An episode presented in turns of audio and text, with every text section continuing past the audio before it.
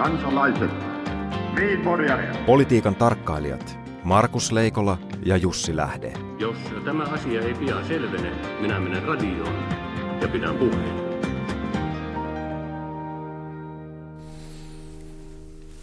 Terve Markus. Terve Jussi ja oikein hyvää perjantaita koko Suomeen ja internetin kautta koko maailmalla. Kyllä, tuota, Amerikassa on taas ihmetelty. Niin, siis, siis Amerikassa hetkinen, tota, siellä, siellä Trump voitti vaalit siitä huolimatta, että republikaanit irtisanoutuivat hänestä.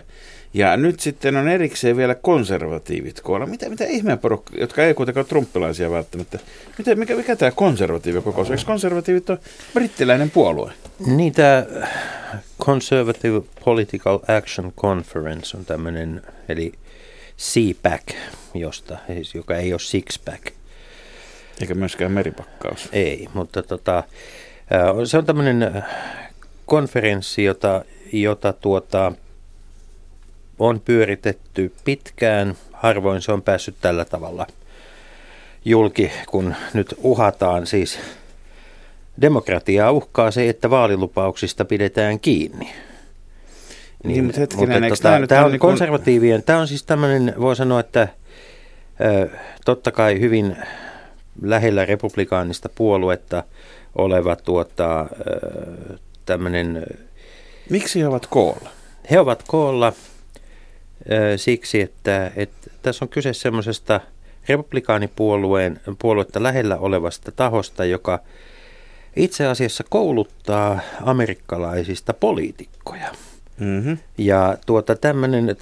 Onko Trump käynyt sen koulun vai onko hän... Tämä, niin ei kun... ole, tämä, tämä, on, tämä on nyt niin kuin, tämä on oikeasti semmoinen, tämä, jossa, jossa siis todella kovat nimet ö, ovat yleensä puhumassa. Ja, ja tota, sinne pääsee siis 85 dollaria on halvimmat tiketit ja kalleimmat tiketit on 5000 dollaria. Tehdäänkö siellä päätöksiä myöskin? Siis linjataanko siellä Ei, konservatiivien enemmän, yhteisiä linjoja, vai se, se keskenäisen kehumisen kerran? Ei, vaan se on, se on, siellä on aika paljon käyty niin kuin hyvää eettistä pohdintaa. Siellä on ollut kovia puhujia vuosien mittaan – eettistä pohdintaa, mutta eikö se ole se jengi, joka on sitä mieltä, että mutta ei ole, ei ole puolue, on Joo, mutta ei ole puoluepoliittista Abort, Abortti on pahasta. Siis, mitä se eettinen pohdinta sitten on? Se on sitä pohdintaa, että mitä, mihin, mihin suuntaan politiikan pitäisi Yhdysvalloissa tämän ryhmän puol- näkemysten puolesta mennä. Se kai periaatteessa on hyvä, että sitä kuitenkin mietitään. Kyllä. Mutta että tämä on, tämä on tavallaan niin kuin puoluekokous ilman puolueen, äh, puolueen päätöksentekoa valtuuksia. Mielenkiintoista. Se kuulostaa siltä, että semmoista on syytä seurata. Semmoista on syytä seurata ja sinne kannattaa itse asiassa ihan, ihan se tiketti joskus hankkia, jos sattuu huudeilla olemaan. On, vielä, vielä tota, onko demokraateilla vastaavaa tämmöistä Ihan vastaavaa. Ää, ääriliberaalien yhteenkeräämistä Ihan vastaavaa. Hippi, hippi no, ihan vastaavaa tämmöistä, tämmöistä tota, samalla tavalla järjestänyt. Ei ole, mutta on, demokraateilla on itse asiassa tämmöisiä paljon enemmän. Okei. Okay. Ja, ja ehkä vähän, vähän toisen tyyppisiä sitten. Kaikki ei ole symmetristä. Kaikki ei ole symmetristä maailmassa suinkaan. Ei, eikä puolueet ole kuin veljeksiä ja myöskään Pohjois-Koreassa veljekset eivät ole ihan täysin puolueita. Niin, tämä on tota, ennen sanottiin, ennen sanottiin, että happamia, mutta nykyään sanotaan happomia. Niin, siis, siis tota, velkahan on veli otettaessa ja veljen puoli salamurhattaessa, niin. tai velipuoli. Mikäs tämä salamurha oikein on? Siis tähän oli, kaikkihan tämän nyt tietää, että että no, veli, salamur... veli tuli murhattua, niin miten, miten se nyt on sitten salamurha? Sal, salamurhahan on ensin, se on, se on tuota, hirvittävän vanha keksintö, niin tota, jo muinaiset roomalaiset harrastivat sitä. salamurhan ideahan ei ole siis suinkaan se, että, että salattaisiin se, että joku murhataan, tai myöskään tavalliselle murha, murhalla niin ei ole tyypillistä se, että murhaaja tunnustaa heti, kuten kaikki, jotka ovat dekkarita lukeneet tai katsoneet, niin tietävät. tietävät. Mutta oikeastaan salamurha, salamurha on siis, että se on nimenomaan poliittiseen, jonkun poliittiseen tai ideologiseen johtajuuteen niin tota, kohdistuva murhatoimenpide, ja, ja tuota, mielenkiintoista on se, että näitä on tutkittu aika paljon ja, ja, ja tuota, kaikista salamurhaista noin 25 prosenttia on päästään vielä ja, ja, ja tuota, se tarkoittaa että lopuilla on sitten tämmöinen poliittinen motivaatio. Mutta ne, jotka on niin poliittisen perusteen liikkeellä, niin niitä onnistumisprosentti on paljon parempi. Tota, mutta onko salamurhassa siis ta- tarkoituksena salata, ei siis murha, vaan, vaan murhan te- teettäjä? Ei välttämättä myöskään. Siksi, koska okay. tota, nimenomaan tällä teolla, siis se on myöskin, myöskin esimerkiksi Sun Tzu piti sitä yhtenä, joka on mm-hmm. sodankäynnin kuuluisimpia strategia, piti sitä yhtenä sodankäyntikeinona. Mutta miksi se sitten ei ole yleinen sodankäyntikeino? Moni saattaisi jopa meidänkin kuulijoista olla sitä mieltä, että jos kaikki sotaa lietsovat johtajat salamurhattaisiin, maailma olisi parempi paikka. Tai että, tai että tuota, ikään, kuin, ikään kuin pienempi paha tapahtuisi. Mutta siinä on aina se ongelma, että ensinnäkin niin kun tota, salamurhatun poliittisen johtajan tilalle voi tulla vielä pahempi styränki tai, tai niin kuin niiden salamurheen kannalta huonompi vaihtoehto. Ja sitten on, sit on ehkä vieläkin huonompi vaihtoehto, joka on se, että siitä salamurhatusta tulee marttyyri. Että se, niin tarkoita, se, sen, sen salamurhan käyttö poliittisiin tarkoituksiin on, on poliittinen operaatio, jonka lopputuloksesta ei voi olla kovin varma. Mutta mitä siinä salataan? Kerro nyt mulle vielä se. No ei siinä nyt, siis joskus salataan jotakin, joskus ei. Jos nyt otetaan tästä ihan tuoreimmasta päästä esimerkkejä, niin Georgi Markov, joka, joka tota, oli bulgarialainen toisinajattelija ja, ja joka sai sitten tuota, sateenvarjo piikin, piikin, sateenvarjopiikin mukana, kun häntä tykättiin sateenvarjolla – niin tota, hän sai kuolettavan annoksen risiin, ja niin se ei ole vieläkään selvinnyt ihan tarkkaan, että kuka sen muodosti, siis KGB, joka todennäköisesti oli, tai jokin muita eurooppalainen tiedustelupalveluiden takana ei ole missään vaiheessa tunnustanut.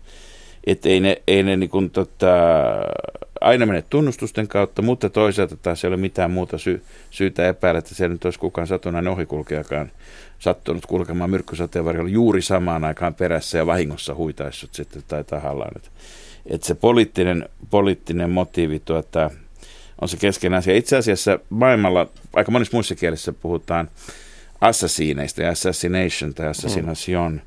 joka viittaa, viittaa erääseen muinaiseen sitten tuota, muinaiseen lahkoon, joka, joka aikoinaan käytti hyvin paljon näitä keinoja. Siis ja käytti muutakin kuin keinoja. Käytti muun muassa hassista. Mistä Kyllä. tämä... Sama, sam, niin. toinen, toinen tuota, mutta kyllä no, tänä päivänä, niin. tänä päivänä salamurhaaminen on siis myöskin, myöskin ei salamurhaaminen ole siirtynyt historiaan kylmän sodan myötä. Päinvastoin se on entistä julkisempaa. Se on entistä julkisempaa. Viimeisin tunnettu esimerkki nyt on se, kun yhdysvaltalaiset panivat Osama Bin Ladenin pois mm. päiviltä ja erinäköisillä kauko lennokeilla, jos ei nyt viikoittain salamurhata, niin, niin tota, kuitenkin kuukausittain suurin piirtein aina, aina, aina jokin isistä alkaen johtajaksi oletettu henkilö pääsee ja mahdollisesti sitten siinä ympärillä olevia muita henkilöitä hengestä. Maailma on salaisuuksia täynnä, mutta joskus aina saadaan sitten ihmisiä myös kiikkiin ja kiipeliin ikävistä teoista ja vastuuseen. Kyllä, hyvät kuulijat, meillä on kerrottuna hyviä uutisia, nimittäin ensimmäisen kerran maailman historiassa kansainvälinen järjestelmä ja tässä tapauksessa nimenomaan kansainvälinen rikostuomioistuin, joka pitää Hollannin Haagissa – Maja on, on tuominut yhdeksän kuukauden vankeuteen malilaisen Al-Qaida, en tiedä voiko niistä sanoa terroristi, kyllä varmaan voi, Al-Mahdin, ja, nime, ja syynä oli tässä tapauksessa se, että hän on, hän on tuhonnut korvaamattoman arvokasta ihmiskunnan kulttuuriperintöä Timbuktussa. Mahtavaa.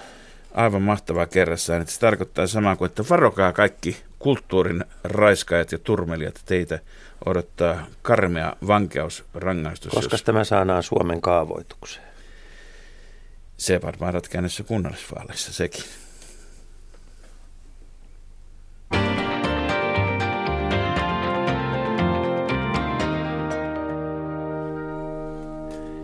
Ja tervetuloa lähetykseen Hanna Sarkkinen ja Antero Vartija.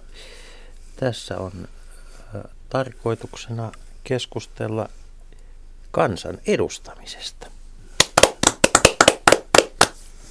Lämpimästi tervetuloa ja, ja tuota, olette kumpikin opposition edustajia, Hanna Sarkkinen vasemmistoliitto ja Antero Vartija vihreiden tuota, edellisellä hallituskaudella, jos olisitte olleet ensimmäisen kauden kansanedustajia, olisitte olleet hallituspuolueen edustajia tässä vaiheessa, tässä vaiheessa vaalikautta. Tuota, Mikä, mikä, on, mikä on se isoin, aloitetaan suoraan tärkeimmästä, mikä on se isoin yllätys, yllätys kansanedustajan työhön tullessa nyt, kun tämä vajaa pari vuotta mennyt?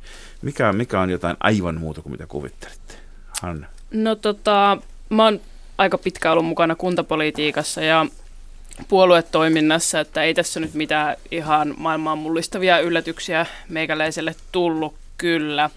Ehkä se, se mistä on niin kuin, yllättynyt, oli lopulta sitten se, että kuinka niin kuin yksinäistä duunia tämä on, että, että lopulta aika, aika vähän siellä, siellä tota eduskunnassa niin, niin käydään sitten sellaisia kunnollisia keskusteluita välttämättä asioista ja, ja tota, viiletetään valiokunnasta ja kokouksesta toiseen ja, ja sitten lopulta aika, aika vähän on, on sitten sellaisia kohtaamisen paikkoja, missä keskusteltaisiin joko oman puolueen porukoiden kanssa tai sitten valiokuntatovereiden kanssa tai, tai ylipäätään niin kuin muiden edustajien kanssa asioista. Ja tämä oli ehkä niin kuin hieman yllättävää.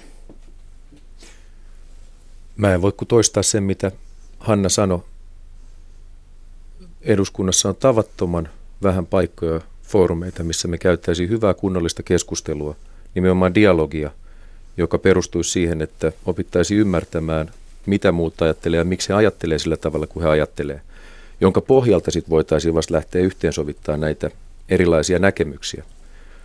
Musta tuntuu, että tämä osittain se johtuu siitä, että tempo on hirveän nopea, asioita on varmasti paljon enemmän kuin aikaisemmin, mutta myös se, että me kansanedustajat, niin me puhutaan nykyään aika paljon suoraan sille omalle kannattajakunnalle ja viestitään enemmän heidän suuntaan, jolloin sitten jää aikaa vähemmän sille, että me käyttäisiin keskustelua itse eduskunnassa. Todella vähän siellä on tutustunut ihmisiin suhteessa siihen, kuinka arvokasta ja tärkeää on tietää, keitä nämä työkaverit on. 201 näistä. Niin, Antero, Hanna on ollut siis, sä oot ollut mukana politiikassa oikeastaan – ei nyt voi sanoa aina, mutta 18-vuotiaasta asti ja sulla on pitkä kokemus ikäiseksesi.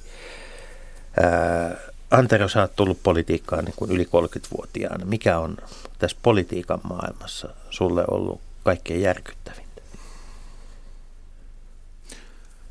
Tota, ehkä järkytys on väärä sana kuvaamaan, mutta mitä mä haluaisin tässä tilanteessa tarjota vastaukseksi, niin on se, mikä harmittaa eniten, on se, että me, me ollaan politikointi, se, että me rakennetaan vastakkainasettelun kautta niitä poliittisia asetelmia, niin se vähentää luottamusta.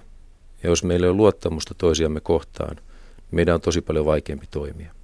Että tämänpäiväinen epäluottamuslause äänestys on mun mielestä hyvä esimerkki siitä, että – mun nähdäkseni se on hyvin edesvastuutonta haitallista hurskastelua, jossa ää, lopputuloksena meidän on vaan entistä vaikeampi käydä hyvää keskustelua itse asioista sen tiimolta. Berner ei ole syyllistynyt semmoisiin asioihin millään muotoa, että mun nähdäkseni tulisi äänestää hänen luottamuksestaan. Ja silloin kun meillä luottamus rapautuu ja dialogi vaikeutuu, niin se on ihan selvää, että sen myötä meidän on taas huomattavan paljon vaikeampi korjata niitä rakenteellisia ongelmia, jotka meidän yhteiskunnassa on. Ja jos emme niitä onnistuta korjaamaan, ihmisten hyvinvointi liian isolla joukolla heikkenee, tulee näköalattomuutta, joka sitten taas tarjoaa nimenomaan sen kanavan, että tartutaan populismiin, niihin helppoihin ratkaisuihin, niihin ratkaisuihin, jotka ei ole toteuttamiskelpoisia. Ja populismi on sitten taas mun mielestä väylä – hyvin toisenlaiseen, jopa fasistiseen yhteiskuntaan. Ja tämä on se, mikä mua harmittaa tavattomasti, että me, vaikka me puolustetaan demokratiaa niin voimakkaasti, niin se tapa, jolla me toimitaan, on mun mielestä vahingollista demokratiaa kohtaan. No, tuota, Antero, ymmärränkö mä nyt oikein, että siis sä aiot, et aiot tänään äänestää ää, niin kuin oppositiopuolueen, eikö se oppositiopuolueen nyt pitäisi niin kuin äänestää tuossa äänestyksessä ää, niin, että heristetään keppiä ja sanotaan, että ei luottamusta Werneriin ei ole. Aiotko äänestää toisin, toisin eli painaa nappia Wernerin äh, luottamuksen puolesta? Jos me äänestettäisiin hallituksen luottamuksesta, niin mä äänestäisin ei. Nyt kun äänestetään tämmöisen keskustelun jälkeen Bernerin luottamuksesta, niin meillä muu ryhmä on äänestämässä tyhjää. Mä meinaan äänestää jaa. Koska mun mielestä tämä itse keskustelu, mitä tässä nyt on käyty pari päivää, on se, joka tässä on vahingollista yhteiskunnalle. Ei se, mitä Berner on tehnyt. Käydäänpä hetki tätä läpi. Miten Hanna, mitä meinaat äänestää tänään? No mä meinaan kyllä äänestää Bernerin epäluottamuksen puolesta. Että kyllä mun nähdäkseni tämä niinku poliittinen ohjaus tässä Finavia-keississä ei ole niinku ollut asiallista ja, ja, ja se, että kanteita ei nostettu, niin, niin kyllä se herättää erittäin paljon kysymyksiä. Tosin niin kuin paljon on, on niin kuin, kun itsekin aika paljon julkisuuden tietojen varassa on, niin on niin kuin paljon kysymysmerkkejä, että mitä lopulta on tapahtunut, mutta kyllä niin kuin, luottamus ylipäätään istuvaan hallitukseen niin ei kauhean korkealla ole. Ja, ja tota, suomalainen politiikka on perinteisesti ollut aika konsensushakusta ja, ja mä niin kuin näen sen, sen niin kuin hyvänä asiana, että pyritään niin kuin neuvottelemaan asioista ja pyritään löytämään yhteisymmärrystä. Ja varsinkin niin kuin itsekin olen kuntapolitiikassa paljon toiminut, niin kuntapolitiikka toimii hyvin pitkälti konsensus pohjalta ja yritetään ottaa konsensushakuisesti ja yritetään hakea niin kuin yhteisiä nimittäjiä ja päästä eteenpäin. Ja se on minusta hyvä asia, mutta täytyy sanoa, että mun mielestä meidän istuva hallitus on niin kuin, ö, niin kuin keskeisissä poliittisissa hankkeissa myös hylännyt sen niin kuin yrityksen rakentaa niin kuin yhteistä yhteistä näkemystä. Että erityisesti tämä sote-uudistus, joka on niin kuin vuosisadan suuri uudistus ja niin kuin valtion budjetin näkökulmasta no, mennään sote valtava iso, mutta että he hylkäsivät siinä tämän parlamentaarisen varmistelun. Eli minusta niin se on todella niin kuin huolestuttavaa ja siellä on ikään kuin tämä niin kuin pyrkimys yhteisymmärrykseen irtisanottu siltä puolelta. Puhutaan, puhutaan hetki, hetki vielä tästä epäluottamuksesta, niin tota sanoit tuossa, että poliitti, poliittinen ohjaus on ollut vääränlaista tai sitä on ollut niin kuin liikaa, niin eikö, eikö nimenomaan kuitenkin ajatus ole, että poliittista ohjausta pitäisi olla, jotta politiikalla voidaan vaikuttaa? Ja, ja, ja tuota, kansalaiset ei liene liioteltua sanoa, että, että niin kun kokevat turhautumista politiikkaa siksi, että poliitikot eivät ota ohjatakseen yhteiskuntaa – Mistä, mistä, me tiedetään, milloin sitä on liikaa, milloin liian vähän? No siis mä itse ajattelen, että ehdottomasti jos on valtioomisteisia, täysiomisteisia yhtiöitä, niin, niin siellä niin kuin pitää myös se omistaja äänen kuulua. Mutta tässä kysymyksessä niin kuin kysymyksiä herää siitä, että miksi omistajaohjausta on käytetty sillä tavalla, että on estetty kanteiden tai on vaikutettu siihen, että kanteita ei nosteta ja sitä kautta menetetään niin kuin julkista rahaa tai ei selvitetä niitä epäselvyyksiä, missä niin kuin julkisesti omistetun yhtiön rahaa on niin kuin hävinnyt kuin tuhka tuuleen. Eli, eli tässä on niin kuin tämä ristiriita, mutta ehdottomasti ajattelen, että, että myös omistajapolitiikassa niin, niin pitää, pitää olla niin kuin sen omistajan eli kansan äänen pitää niin kuin poliittisen ohjauksen kautta kuulua, mutta sillä tavalla, että se on yhteiseksi hyväksi. Mutta mitäs Hanna, mitä sanot tähän Anteron analyysiin siitä, että luottamusta koskeva äänestys sellaisenaan vähentää niin kuin kansalaisten luottamusta politiikkaan ja poli- politiikan tekijöiden keskinäistä luottamusta?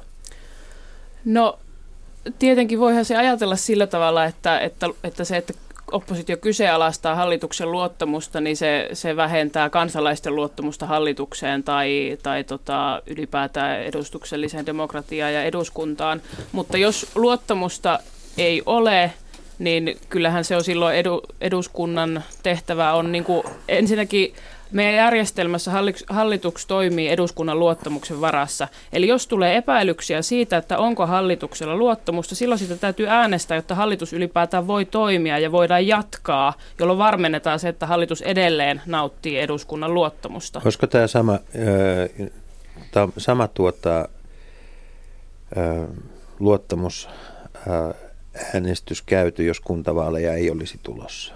Kyllä mä uskon, että tässä niin kuin tämä keskustelu tämän Finavian parissa on ollut, on ollut niin laajaa, että, että se ei ole varmasti riippuvainen siitä, että onko kuntavaalit tulossa vai ei, ja eihän tämä nyt sinänsä asiana liity kuntavaaleihin. Ei, mutta eikös politiikassa kaikki liity kaikkeen ja ajoitus, ajoitus on kaikkein tärkein. Houkutus näpäyttää vähän on mm. tietysti kasvaa vaalia alla. Antero. Tämä Mä oon siihen Bernerin keissiin nyt perehtynyt viimeisen pari päivän aikana vähän tarkemmin. Ja Siellä kyse oli siitä, että ei nosteta kanteita ennen kuin saadaan selkeä selvitys sille, että onko kunnolliset perusteet nostaa kanteita vai ei. Ja tämä vahinko julkisuudessa on puhuttu 34 miljoonasta ja se sävy on ollut sen verran vihjailevaa siihen suuntaan, että se olisi Bernerin syytä, että siellä olisi 34 miljoonaa tappiot syntynyt. Vuosina 2009-2011. Ei Bernerillä ollut siihen osaa eikä arpaa. Ja tämä vihjailu on oikeastaan se, jolla me sävytetään, että, että kun tämä politiikka nähdään tavattoman usein nollasumma pelinä, että jos heillä menee huonommin, niin meillä menee paremmin. Me seurataan galluppeja kaksi kertaa kuukaudessa, tulee gallupit ja sitten me analysoidaan, että, että mitä me ollaan viime kuukauden aikana tehty, mitä muut on tehty, mikä oli hyvää, mikä oli huonoa. Se tekee tästä tavattoman lyhyt näköistä. Eli, ja eli, mä... eli hetkinen siis, eduskunta toimii pahemmin kvartaalitaloudessa kuin, kun lyhytjänteisyydestä moitettu yrityselämä, niinkö? No kyllä mä sanoisin, että tämä Gallup-maailma ja sitten toisaalta tämä sosiaalisen median luoma niin kuin valtava nopeatempoisuus politiikkaan, niin, niin on kyllä yleisesti ottaen poliittisen kulttuuriin luonut sellaista lyhytnäköisyyttä ja, ja semmoista niin kuin hengästyttävää tahtia, että ei kunnolla pitkäjänteisesti välttämättä asioihin perehdytä ja, ja, ja ikään kuin tehdä poliittisia strategioita pitkällä tähtäimellä, vaan, vaan niin kuin hyvin pitkälti ne kallupit mielessä. Ja tämä on ehdottomasti niin kuin negatiivinen trendi. Eli, eli kansanedustajilta vaadittavien ominaisuuksien niin kuin tavallaan, jota on ennestäänkin paljon, mutta siihen on lisäksi noussut tämmöinen tämmöinen ikään kuin, ikään kuin pitkäjänteisyys ja, ja, ja tota, sen kaltainen paineenkestokyky, ettei tuulivirinä hypätä joka suuntaan. Onko näin? Sosiaalinen media houkuttaa aika lailla. Se, on, se interaktio omien kannattajien kanssa on niin tiivistä ja sieltä saa saman tien mielihyvää, kun sanoo jotain semmoista, mistä omat innostuu. Ja yleisesti omat innostuu eniten siitä, kun sivalletaan muita ja se sitten ehkä lietsoo siihen enemmän. Periaatteessa pitäisi edustaa niitä omia ja keskustella. Niiden, no just, just sanottiin, että ei ehdi tarpeeksi paljon keskustella, niin kuin, tota, tota, vai onko se sitten niin, että se, että, että kun, siis heiluttaako koira häntää vai häntä koiraa? No kysymys... mennään, mennään ihan olennaiseen kysymykseen, no mistä mielestä, politiikassa on kyse. Silloin kun mä hain, niin ainut vaalilupaus, minkä mä annoin, oli se, että mä lupaan tehdä töitä. Mä kieltäydyn ajattelemasta, että mitä mun kannattajat haluaisi, että mä tässä tilanteessa teen. Mä oon saanut mandaatin perehtyä asioihin ja oman arvomaailman pohjalta tehdä mahdollisimman hyviä ja oikeudenmukaisia ratkaisuja. Mutta jos mä rupean miettimään, että mitä porukka haluaisi, että mä tässä tilanteessa teen, niin sehän flirttailee populismin kanssa. Ei ihmisille pidä sanoa se, minkä he haluaa kuulla. Ihmisille pitää sanoa se, mikä heidän täytyy kuulla, vaikka ne olisi välillä ikäviä asioita, koska mikään muu ei ole vastuullista. Mun mielestä on tosi tärkeää niin koko ajan kuulla ja keskustella kansalaisten ja omien äänestäjien kanssa ja, ja saahan niitä niin kuin palautteita siitä, että mitä niin kuin tapahtuu ja, ja, ja niin kuin myös nostaa niitä sitten esille. Et esimerkiksi nyt kun toimeentulotuki siirrettiin kunnilta Kelaan maksettavaksi, siellä on ollut hirveitä ongelmia ja ihmiset ei ole niin kuin saanut sitä tukea, mitä he tarvitsevat ja mihin he on oikeutettuja, järkyttäviä niin kuin inhimillisiä niin kuin hätätilanteita siitä seurannut. Ja, ja Musta on niin kuitenkin hyvä, että esimerkiksi sosiaalisen median kautta ihmiset lähettää viestiä, ottaa yhteyttä ja kertoo siitä heidän hädästään ja me voidaan niin nostaa se esille. Ja sitten toisaalta mä näen, että mun tehtävä kansanedustajana myös kertoa koko ajan ihmisille, että mitä niin tapahtuu ja, ja, ja, ja mitä niin kuin, ja ottaa kantaa asioihin, mutta, mutta kyllä tämä somemaailma on niin kuin aiheuttanut niin kuin sellaisen negatiivisen mun mielestä kierteenkin, että on, on vaatimus, että pitäisi johonkin esiin nousevaa asiaa heti reagoida ja ottaa kantaa ja niin kuin voimakkaasti niin kuin viestiä siitä, vaikka ei välttämättä ole vielä edes ehtinyt perehtyä siihen, että mistä on niin kuin oikeastaan kyse ja niin kuin kunnolla perehtyä ja muodostaa punnittu näkökulma siitä käsillä olevasta asiasta. Kansalaiset, Radio Yhdessä, Leikola ja Lähde. Jos tämä asia ei pian selvene, minä menen radioon. Ja Leikola lähteessä puhutaan tänään kansan edustamisesta ja politiikasta työnä. Meillä on kaksi ensimmäisen kauden kansanedustajaa, äh, Hanna Sarkkinen Vasemmistoliitto ja Antero Vartija Vihreistä.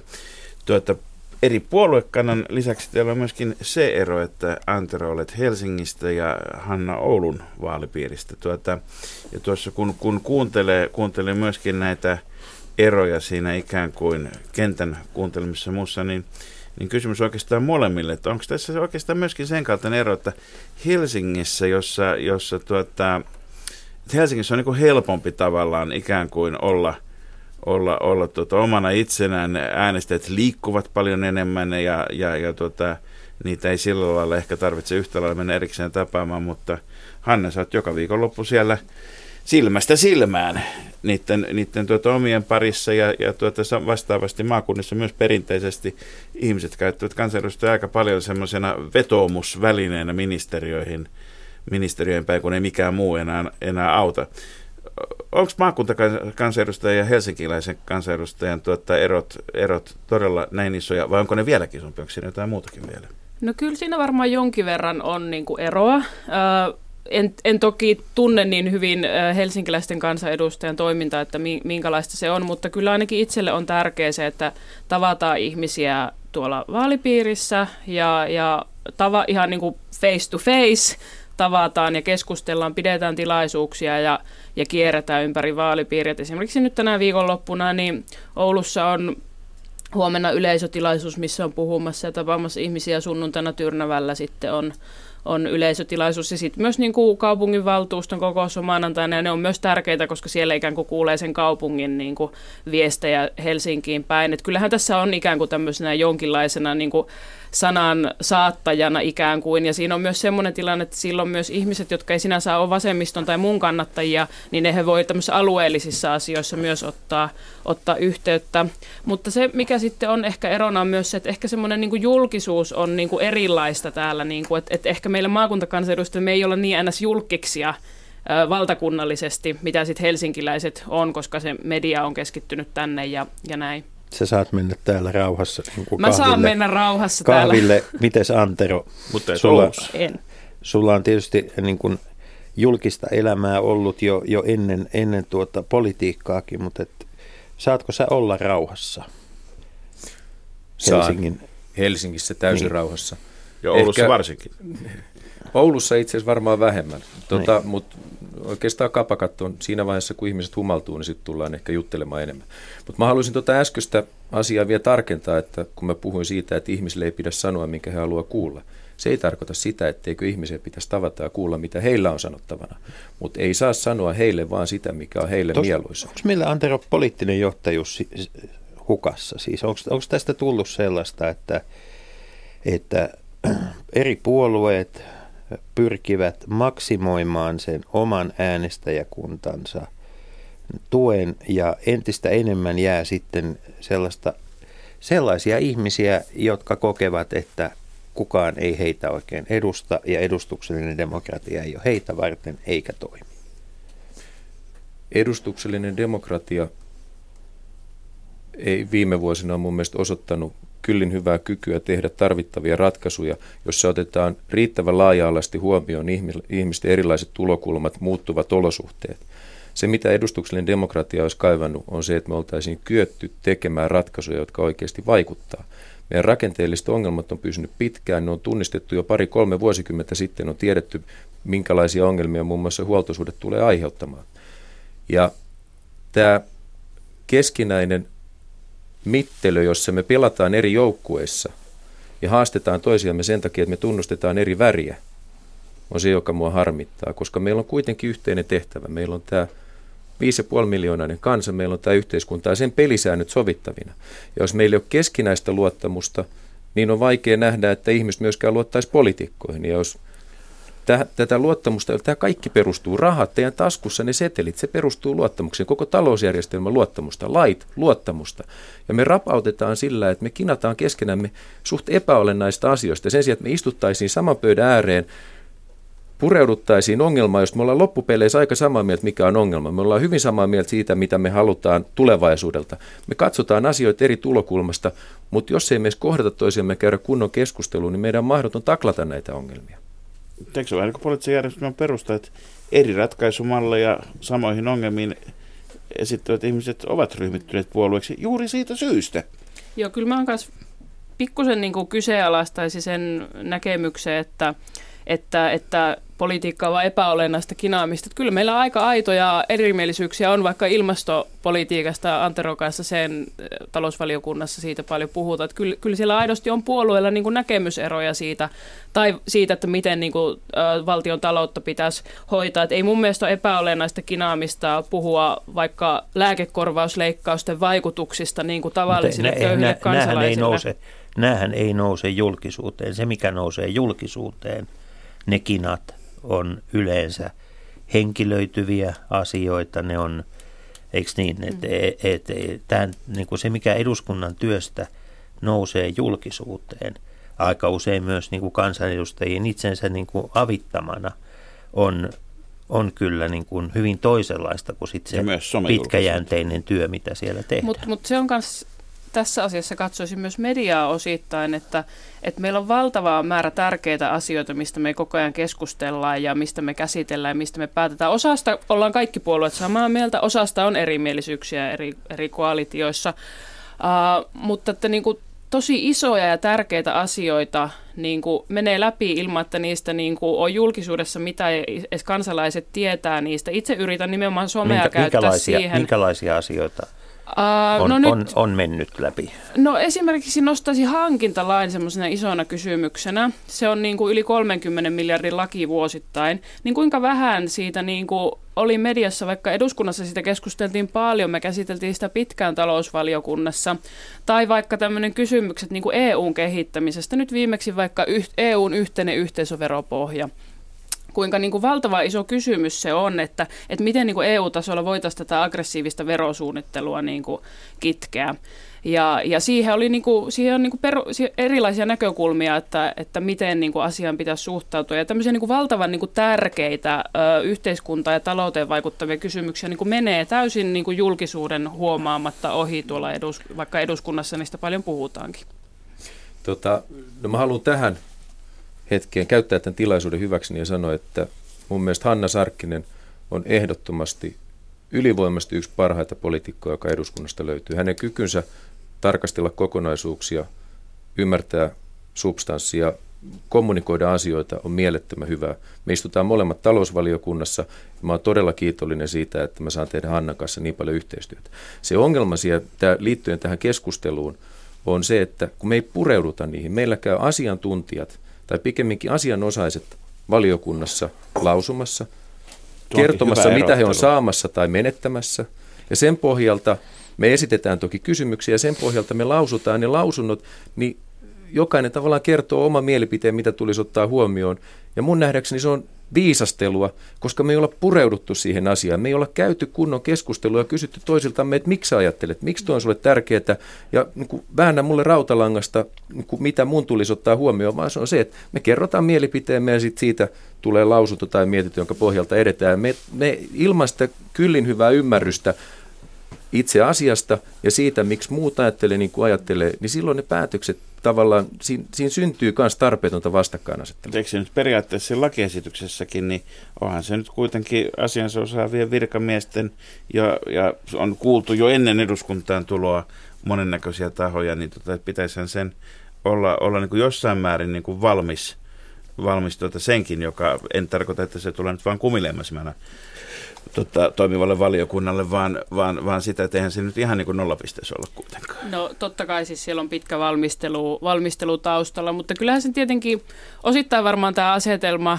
syntyy niin kuin siitä, että kun toimitaan hallitusoppositioasetelmissa ja ne on hallituksen esityksiä, mitkä meille tulee sitten eduskuntaan käsiteltäviksi, niin sitten hallituspuolueiden edustajat niin kuin pitää niistä kynsihampain kiinni, vaikka joskus ilmenisikin kuulemisessa tarvetta niin kuin tehdä tehdä muutoksia tai vähän niin kuin rukata sitä, sitä esitystä. Eli itsekin toivoisin, että, että niin kuin enemmän niin käytäisiin todella niin kuin syvälle menevää keskustelua niin kuin kulloinkin käsillä olevista asioista. Mutta mä haluan myös kiittää Anteroa ensinnäkin, kiitos kaunista sanoista, mutta myös kiitos siitä, että tavallaan kun sä tuut vähän tämän puoluejärjestelmän ulkopuolelta ja uutena sille politiikkaan, niin kyllä se on ihan hyvä, hyvä niin kuin todella ravistella näitä meidän niin kuin työskentelytapoja ja ehkä lukkeutuneita ajatustapojakin.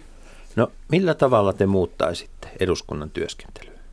No just olin sanomassa, että jos me luotaisiin tämä järjestelmä tänään, niin siellä no, tosi. Nyt vähän, nyt, hei, siellä, tässä olisi hyvin aikaa. siellä olisi tosi vähän elementtejä siitä, miten me tänä päivänä toimitaan. Uh, ongelma tässä, että jos me lähdetään muuttamaan järjestelmää, jonka legitimiteetti perustuu siihen, että se on ollut näin ja se toimii näin, koska jos me nyt lähdetään muuttaa toimintatapoja, niin saattaa olla, että sitten me huudetaan väärin päätettyä ja sitten tätä sovittua sääntöä ei noudattaa. Ihan ensimmäinen asia, mitä mä kaipaisin enemmän on se, että me fasilitoitaisiin niitä keskusteluja, jos, jos, jossa osa, olisi parlamentaarinen osanotto, että olisi mahdollisimman laaja demokraattinen käsitys ja otettaisiin asia kerrallaan. Mä en ymmärrä tätä oppositio-hallitus vastakkainasettelua siitä saatavaa hyötyä, vaan pikemminkin olisi niin, että jonkinnäköinen virkamieskoneisto esittelee asioita, tarjoaa vaihtoehtoja ja sitten me käytäisiin siitä keskustelua ja haettaisiin eri muodoille se enemmistön kannatus ja sitten se vietäisiin läpi. Se olisi paljon helpommin ihmisten hyväksyttävissä, se olisi paljon reilumpaa se peli. Sen sijaan, että tämä nykyinen järjestelmä, jossa tempataan aina mahdollisimman kovaa vaaleihin ja sitten jos päästään valtaan, niin runnotaan niin paljon omia juttuja läpi kuin ehditään ja vaan mahdollista. Mutta tämä Eli keskustelu... parlamentaariset komiteat takaisin. Kyllä. Siis mä toivon, todellakin itse toivoisin, että komiteatyö lainvalmistelussa tulisi takaisin ja, ja sekä niin kuin, että parlamentaarinen Ava, työ tällaisessa... Avataan, avataan vähän kuulijoille, koska komiteatyö on ollut niin kauan sivussa suomalaisesta poliittisesta käytännöstä, että aika moni meistä on ehtinyt va- varttua jo aikuiseksi tämmöisenä komiteatyön jälkeisenä aikana. Avaa Hanna lyhyesti sitä, miten sinä, ha, miten sä määrittelet komiteatyön? No mä näkisin, että tällaisissa niin kuin isoissa äh, uudistushankkeessa erityisesti, niin että olisi parlamentaarinen valmistelu työryhmä, kaikki puolueet kaikki mukana. puolueet mukana ja, ja sitä kautta haettaisiin kestävyyttä niille muutoksille ja siellä, siellä tehtäisiin niin kuin asioihin perehtyen valmistelutyötä ja sillä tavalla saataisiin sitoutettua kaikki mukaan. Tai sitten äh, tällaiset niin kuin asiantuntijakomiteat myös lainvalmistelun taustalla. Et nythän paljon käytetään niin kuin yksittäisiä selvitysmiehiä, jotka tekee valmistelua, kun, kun taas voisi olla järkevämpää, että olisi niin kuin laajempi asiantuntijajoukko, joka sitten niin kuin tekisi, tekisi valmistelutyötä enemmän niin kuin perehtyen asioihin ja pitkäjänteisesti. Mutta tota, Antero tuossa kyseenalaisti tavallaan tätä parlamentta, enemmistöparlamentarismin tätä käytäntöä siitä, että on niin kuin hallitus- ja oppositioasetelma, mutta mä itse niin mun on vaikea nähdä, että meillä voisi olla sellainen poliittinen järjestelmä, joka toivisi niin kuin ennustettavasti ja saisi päätöksiä aikaisesti, jossa ei olisi niin kuin hallitus-oppositio asetelmaa ja sellaisia niin kuin referenssejä myös maailmalta on niin kuin vaikea, vaikea niin kuin löytää, mutta siis sinänsä mä niin kuin näen, että tavallaan sitä lie, pitäisi lieventää sitä, sitä hallitusoppositioasetelmaa niin sillä tavalla, että valiokunnilla olisi myös liikkumavaraa niin kuin muuttaa hallituksen esityksiä, jos siihen olisi perusteltua tarvetta ja yhteisymmärrys löytyisi, että ei olisi pakko pitää niin kuin aivan kynsihampaa kiinni hallituksen esityksestä ja, ja sitten tehtäisiin tätä yhteistä valmistelutyötä merkittävissä isoissa reformi- ja lakihankkeissa. Nythän meillä on kuitenkin, kuitenkin käynyt tuota, silloin, että ensinnäkin edellisellä hallituskaudella siellä loppupuolella, niin tuota, tähän soteen lähdettiin. Edellinen hallitus avasi sitten tuota, myös oppositiolle tien sisään valmistelun. Se ei tosi johtanut tulokseen. Se kaatui perustuslakiin. Sinänsä siellä saatiin yksimielinen niin kuin ratkaisu aikaiseksi, no. johon sitouduttiin, mutta sitten se kaatui perustuslaillisiin ongelmiin valitettavasti. Kyllä. Mutta tuota, toinen, toinen kysymys on sitten se, että tuota, tämmöisissä Antero niin esittämiset kulloinenkin enemmistötyyppisissä, niin sehän saattaisi helposti johtaa lehmänkauppoihin ja useinhan poliittisissa kompromisseissa se, mitä kutsutaan ikävällä termillä lehmänkauppa, niin tarkoittaa puhtaasti sitä, että se on myös tapa sitten puolueella saada niitä tavoitteita läpi. Metingimme tästä, jos vastaavasti saamme tuon asian läpi, joka, joka tuottaa ei nyt ole pelkästään niin negatiivista, niin jos ajatellaan sitä, miten, miten niin kuin inhimillinen kanssakäyminen noin keskimäärin yleensä ja kompromissien tekeminen toimii, niin, niin että joustetaan kumpaankin suuntaan. Sitä voi kutsua tämän, myös, myös tällä nimellä. Tota, samaan aikaan niin kuin enemmistöhallitukset, joista meillä on Suomessa pidetty nyt tässä viimeiset 30 vuotta aika tiukasti kynsinhampaan kiinni. Meillä ei ole toisin kuin esimerkiksi Ruotsissa, niin ei ole nähty vähemmistöhallituksia, virkamieshallituksista puhumattakaan, niin, niin pitäisikö meidän – meidän tota, miettiä sitten myöskin vähemmistöhallituksia, kun tässä on nyt kahtena, kaksien edellisten vaalien jälkeen ollut todella vaikea muodostaa hallitusta, tai sanotaan, että on päädytty kummassakin tapauksessa 2015 ja 2011 niin sanotusti ainoan mahdolliseen hallituspohjaan erinäköisten kiemoroiden ja pakollisten kuvioiden kautta. Pitäisikö meidän Suomessa harkita näitä vähemmistöhallituksia, joka mahdollistaisi myöskin sen ikään kuin kulloisenkin enemmistön hakemisen sitten pikkasen paremmin, mutta siten, että jollakin on kuitenkin niin kuin päävastuu homman vetämisestä.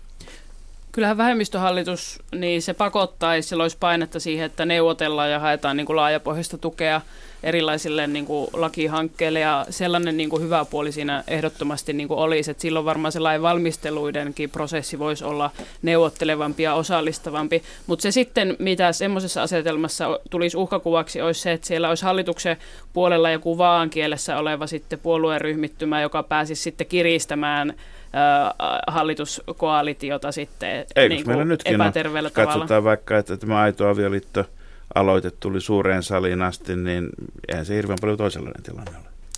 Niin, no se nyt tietenkin enemmistö selvästi niin kuin vastusti tätä aloitetta ja se ei onneksi mennyt läpi, että musta siinä nyt ei, ei niin kuin mitään, se luvut oli erittäin selvät. Eduskunta halusi tasa-arvoisen avioliittolain, että ei siinä ehkä niin kuin tällaista ollut, mutta esimerkiksi se, että että et tämmöisiä tilanteita on, on muissa maissa ollut, että sitten on, on niin kuin siellä opposition puolella yksi puolue, joka sitten pystyy kiristämään itselle jotain tärkeää asiaa vähemmistöhallitukselta.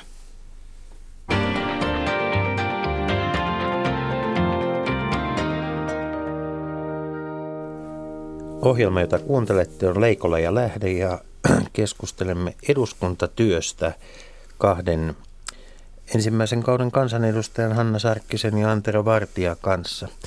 Politiikka on rakennettu aina konfliktien varaan. Siis koko poliittinen asetelmahan on konflikti. Ja sitten kuitenkin siinä työssä pitäisi ehtiä, etsiä sitä yhteistä, yhteisistä asioista sopimista. Mitä se tekee ihmiselle? Mitä, tä, mitä tämmöinen tekee siis, mitä se tekee ihmisen psyykkeelle? Jännä nähdä kuin tässä käy. Pitäisi varmaan... No kun katselet ympärille, siellä on aika paljon, aika paljon sellaisia ihmisiä, jotka ovat eläneet, eläneet niin kuin suurimman osan elämästään vallan saleissa, niin miltä, te, mil, miltä se näyttää? Tota, se on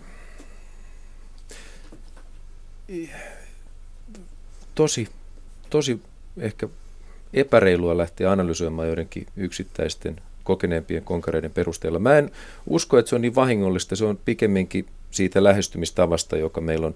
Tuolla on monta vanhempaa kansanedustajaa, jotka pitää hyvin rakentavia puheenvuoroja, joiden kanssa meillä olisi täysin toisistaan poikkeavat arvot.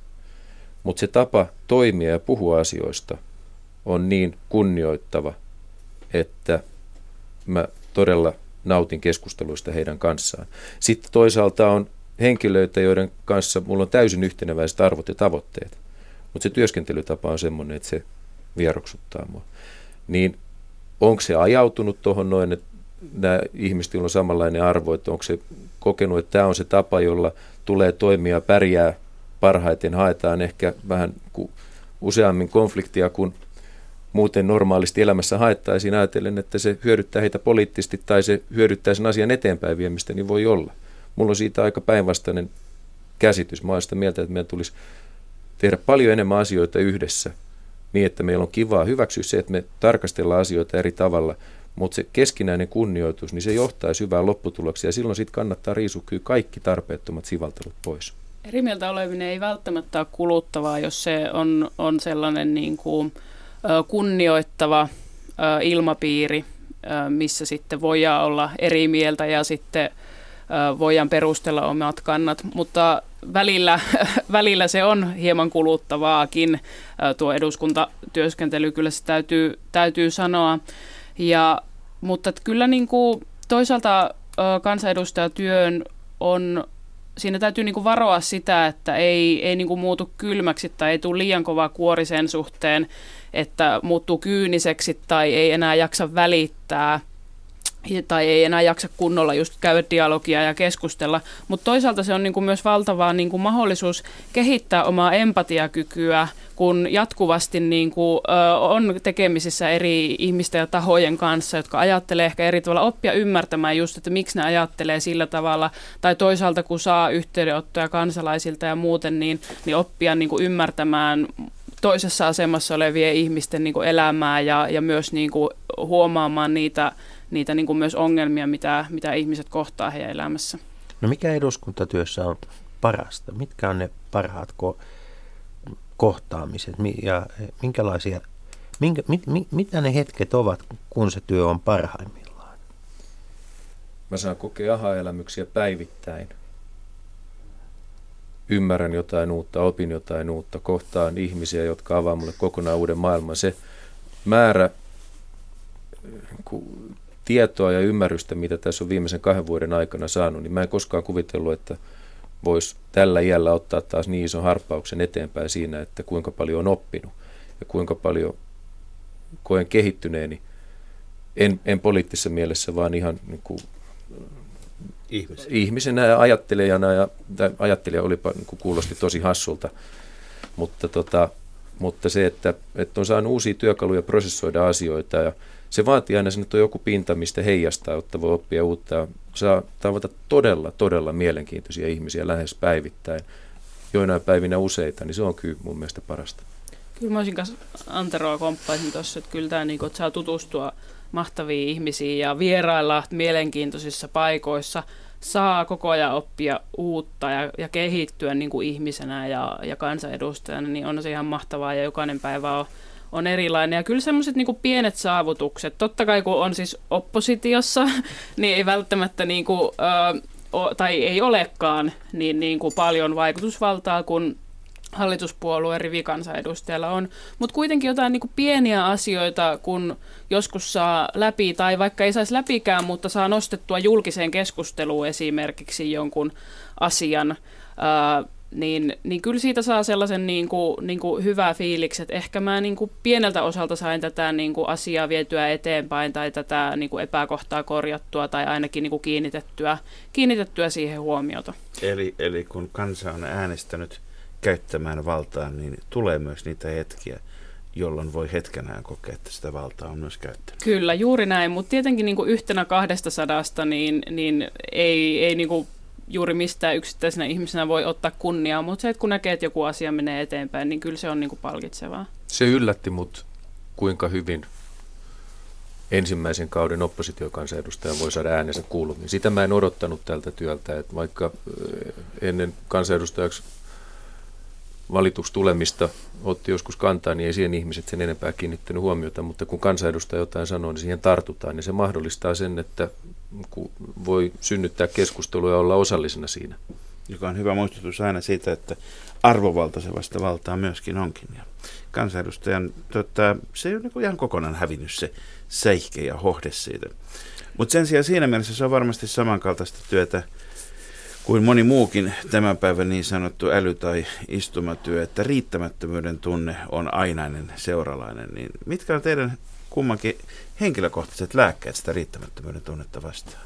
No kyllä mulla on ainakin itsellään se, että, että mä yritän sulkea somen illalla viimeistä kymmenen aikaa, että, et tota, koska sieltä jotenkin jatkuvasti koko ajan tulee kaikkea niin kuin, ä, asioita, mihin pitäisi tarttua ja mihin pitäisi puuttua ja mihin pitäisi perehtyä ja mitä pitäisi lukea ja, ja, ja näin. Ja, ja tois, että yrittää niin kuin, viettää myös niin kuin sellaista aikaa, jossa ei koko ajan niin kuin, ole, ole niin kuin työn hermoilla tai koko ajan seuraa yhteiskuntaa, niin se on sellainen niin kuin, kyllä niin kuin tapa päästä sitten irti. Se on, se on hirveän harmillista, että siitä riittämättömyyden tunteesta mä koen pääseväni eroon vaan sillä, että mä koen toimivani itsekkäästi ja sanon asioihin ei, ei ehdi, ei pysty. Tai just niin kielen itseäni tekemästä sunnuntaisin töitä tai iltaisin, koska kansanedustajalta ei työt tekemällä lopu koskaan, niitä ei tekemällä tehdyksi saa. Ja jonkun se täytyy käskeä eli, eli itse. Tuota, missä te, te olette nyt ensimmäisen kauden puolivälissä, teillä alkaa olemaan käsitys siitä ja ehkä edellinen elämä tuntuu hämmästyttävän kaukaiselta, vaikka ei siitä kuin kaksi vuotta aikaa. Missä te ajattelette, että olette kahdeksan vuoden päästä, jos jatkatte kolmannen kauden kansanedustajat on usein niitä, joista jo ministereitä tehdään ja muuta, mutta pystyykö tällä hetkellä kuvittelemaan niin kauas? No mä en ole oikeastaan ikinä suunnitellut elämää niin kuin hirveän tarkasti eteenpäin, että saa nähdä, että mihin sitä niin kuin menee. Ja tietysti tämä on siis sellainen työ, että koska neljän vuoden välein niin kansa aina sitten niin kuin valitsee, että onko jatkoa vai eikö ole jatkoa, niin ei voi myöskään itsellensä niin kuin liian tarkasti tehdä tulevaisuuden suunnitelmia, kun ne ei ole pelkästään itsestä kiinni, että toteutuuko ne, Pätkä. ettei oma niin. hyvinvointi ole siitä kiinni sitten. Mutta jos eduskunnassa niin kuin pitempään olen. Niin Sen verran innostuneita, että kumpikin olette, että kuulostaa siltä, että ei tätä nyt ainakaan niin kuin heti viitti tyrmätä sitä ajatusta, että voisi vaikka jatkaa. Hmm. No kyllä, ja jos tätä jatkaa, niin totta kai siis ministerin pesti on se, missä niin kuin tähtäin on, ja, ja itse ajattelen, että pitääkin olla, koska siellä sitä, niin kuin sitä kansaantamaa mandaattia niin kaikista parhaiten pystyy käyttämään. Hannasta tulisi mahtava ministeri. Tota, mä oon toiminut tähänkin mennessä elämässäni isojen linjojen suhteen melko spontaanisti, sit jos tulee tilaisuuksia vastaan, niin niihin tartutaan tai ollaan tarttumatta. Niin mä en ole osannut tehdä minkäännäköisiä urasuunnitelmia, mutta mä oon viihtynyt tuolla tavattoman hyvin ja en mä nyt usko, että mä heti olisi lopettamassa. Tämähän on sillä lailla kuitenkin poikkeuksellinen pätkätyö, että, että tuota, tässä pitää niin kuin neljän vuoden välein ottaa hirvittävästi velkaa tota, ja voi sanoa, että se on vähän niin kuin, vähän niin kuin tuota pokeria pelaista tai muuta, että tuleeko sitten sitä paikkaa ja palkkaa, jolla se velka maksetaan takaisin. Niin, niin tota, se on aika hurjaa. Että et jotta pääsee edustamaan kansaa, niin pitää niin kuin olla, olla tota mieletön tämmöinen taloudellinen riskinottaja. Voiko, onks, onks, mitä tällä pitäisi tehdä? Ei tämä nyt ihan niin kuin demokratian ytimeltä kuulosta. No mä, tota, Mä olin ensimmäistä kertaa ehdolla eurovaaleissa, valtakunnalliset vaalit ja kuitenkin täysin ilman mitään poliittista taustaa, niin mä sitten käytin kaikki rahat ja lainasin sen, minkä pystyin ja investoin. Mä käytin kuitenkin pitkälti yli 100 000 euroa niihin. Ja sitten eduskuntavaalit vuotta myöhemmin, niin en mä tässä työssä niin sanotusti omilleni pääse.